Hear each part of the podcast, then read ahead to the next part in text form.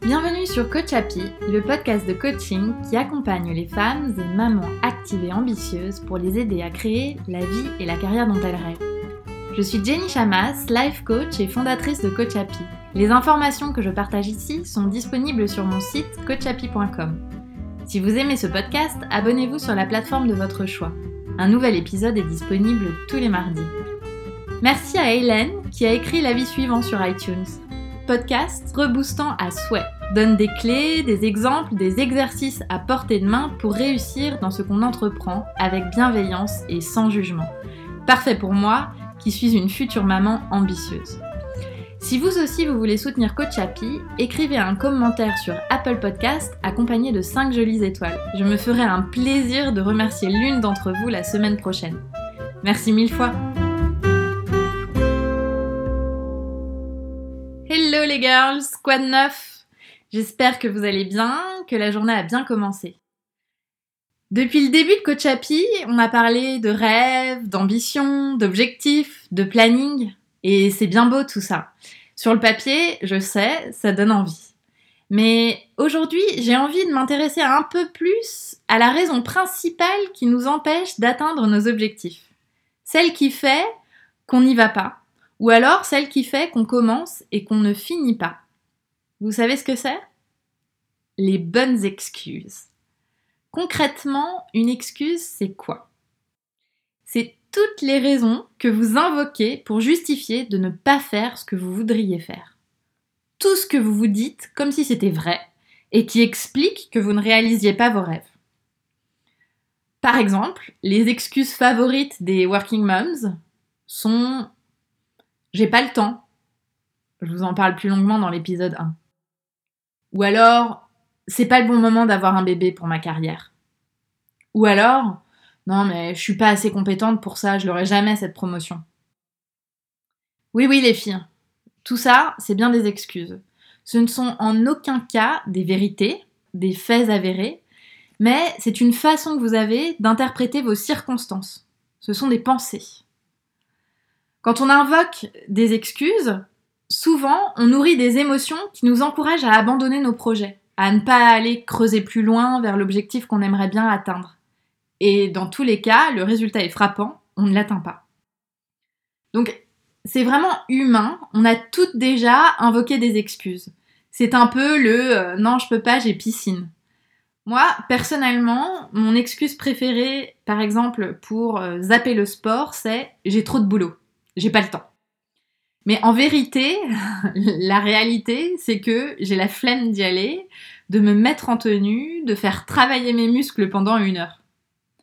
Vous, c'est quoi votre excuse préférée ? Pourquoi on utilise des excuses ?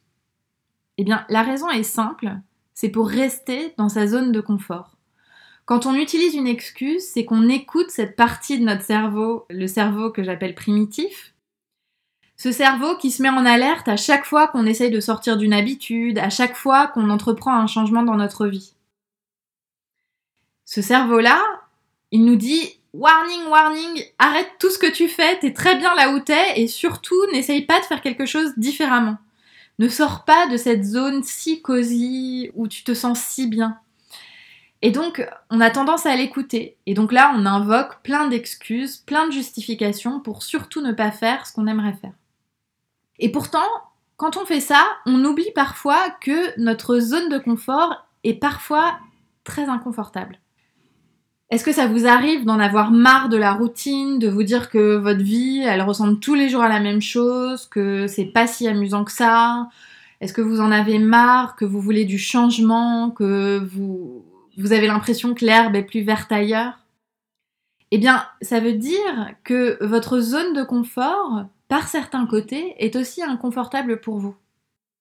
Alors, dans ces cas-là, trop s'écouter et écouter toutes les bonnes excuses, c'est se donner la possibilité de ne surtout pas faire autrement et de ne pas oser faire quelque chose qui peut-être nous rendrait vraiment heureuse. Alors là, je peux vous donner un exemple qui parle peut-être à beaucoup d'entre vous. Rester dans un boulot qu'on n'aime pas. Ça, euh, c'est typiquement une situation, un choix qu'on fait en se donnant de bonnes excuses. Ici, les bonnes excuses, c'est le marché du travail est saturé. Je suis pas restée assez longtemps dans ce boulot pour que ça fasse bien sur mon C V. Personne voudra me recruter. Je suis super bien payée, je trouverai jamais un boulot aussi bien payé ailleurs. De toute façon, je suis pas capable de trouver un boulot qui me plaise vraiment, donc autant rester là. Tout ça, ce sont des bonnes excuses. Toutes ces bonnes excuses, elles vous amènent à accepter la situation telle qu'elle est, c'est-à-dire à accepter le fait que vous soyez dans un boulot que vous n'aimez pas et que finalement c'est peut-être bien comme ça. Et le résultat, c'est que vous en changez surtout pas. Eh bien, je vous le dis les filles, il ne tient qu'à vous que ça change. Et si c'est ce dont vous avez envie, réfléchissez-y. Oui, parce que personne ne le fera jamais à votre place. Donc si vous n'aimez pas votre boulot, et que vous avez plein de bonnes excuses pour pas en changer, ne rêvez pas au fait que votre boulot changera peut-être un jour. Il n'y a que vous qui pouvez le faire. Vous n'allez pas tout d'un coup vous mettre à aimer votre boulot du jour au lendemain. Non, non, non, c'est pas comme ça que ça se passe. Ça se passe d'une façon un peu différente, c'est euh, vous allez un jour décider que ça suffit et accepter l'inconfort de la recherche d'emploi, l'inconfort peut-être du chômage, l'inconfort de l'inconnu, jusqu'à retrouver un confort dans une nouvelle situation. Alors oui, le changement est inconfortable car tout changement l'est pour l'espèce humaine. Le changement, en fait, c'est une perte de contrôle et donc, par conséquent, c'est un danger. Mais ce que j'aimerais ici vous montrer, c'est que si vous ne faites pas quelque chose que vous aimeriez faire secrètement, c'est juste parce que vous avez laissé une excuse se mettre en travers de votre route. C'est pas dramatique, c'est humain, mais ce que je veux vous proposer ici, c'est que vous avez le choix. Vous pouvez choisir de reprendre le contrôle et d'aborder votre objectif avec un tout autre état d'esprit.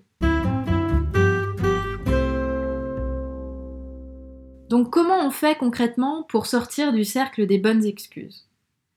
La première chose, c'est d'être curieuse de vos pensées. À quoi pensez-vous quand vous faites demi-tour, quand vous ne vous lancez pas, quand vous laissez tomber votre rêve ? Quelle est l'excuse ou quelles sont les excuses que vous invoquez ? Observez-les sans jugement et juste en prenant conscience que tout ça, ce ne sont que des excuses.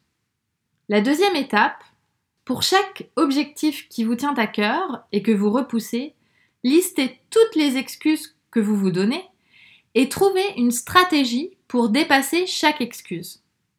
Par exemple, si votre excuse préférée quand vous avez choisi d'aller faire du sport est « j'ai trop de boulot, je peux pas y aller », eh bien peut-être que la stratégie, ce sera d'aller faire du sport le week-end. Ou alors, le soir, chez vous, tranquillement, dans votre salon, en face d'une vidéo YouTube de vingt et une heures à vingt et une heures trente. Et comme ça, pour chaque excuse, vous, avez, vous allez lister des stratégies en amont.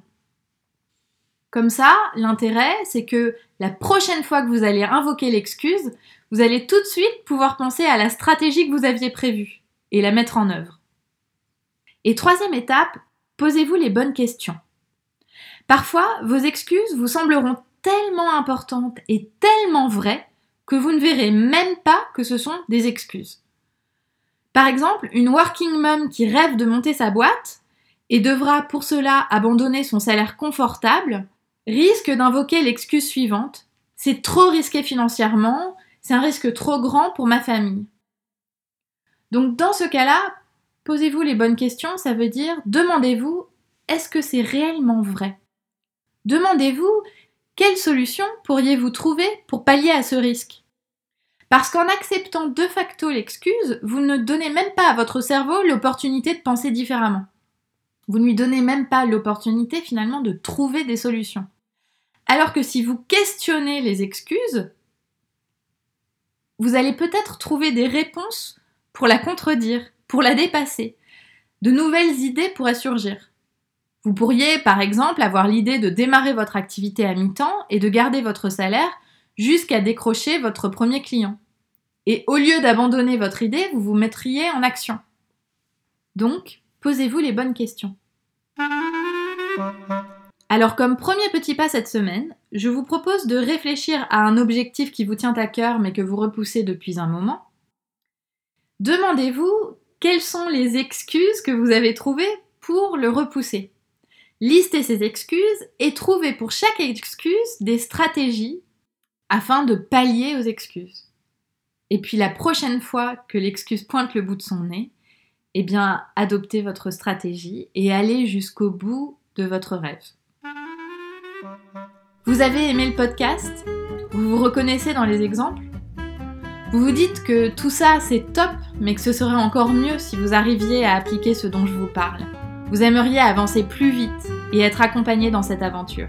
Sachez que je propose à toutes mes clientes une conversation gratuite pour explorer votre problématique et le travail qu'on pourrait faire ensemble. Vous n'avez besoin de rien d'autre que l'envie d'évoluer et de dépasser vos blocages. Le reste, on en parle ensemble dans la bonne humeur et la bienveillance. Inscrivez-vous sur coach happy point com.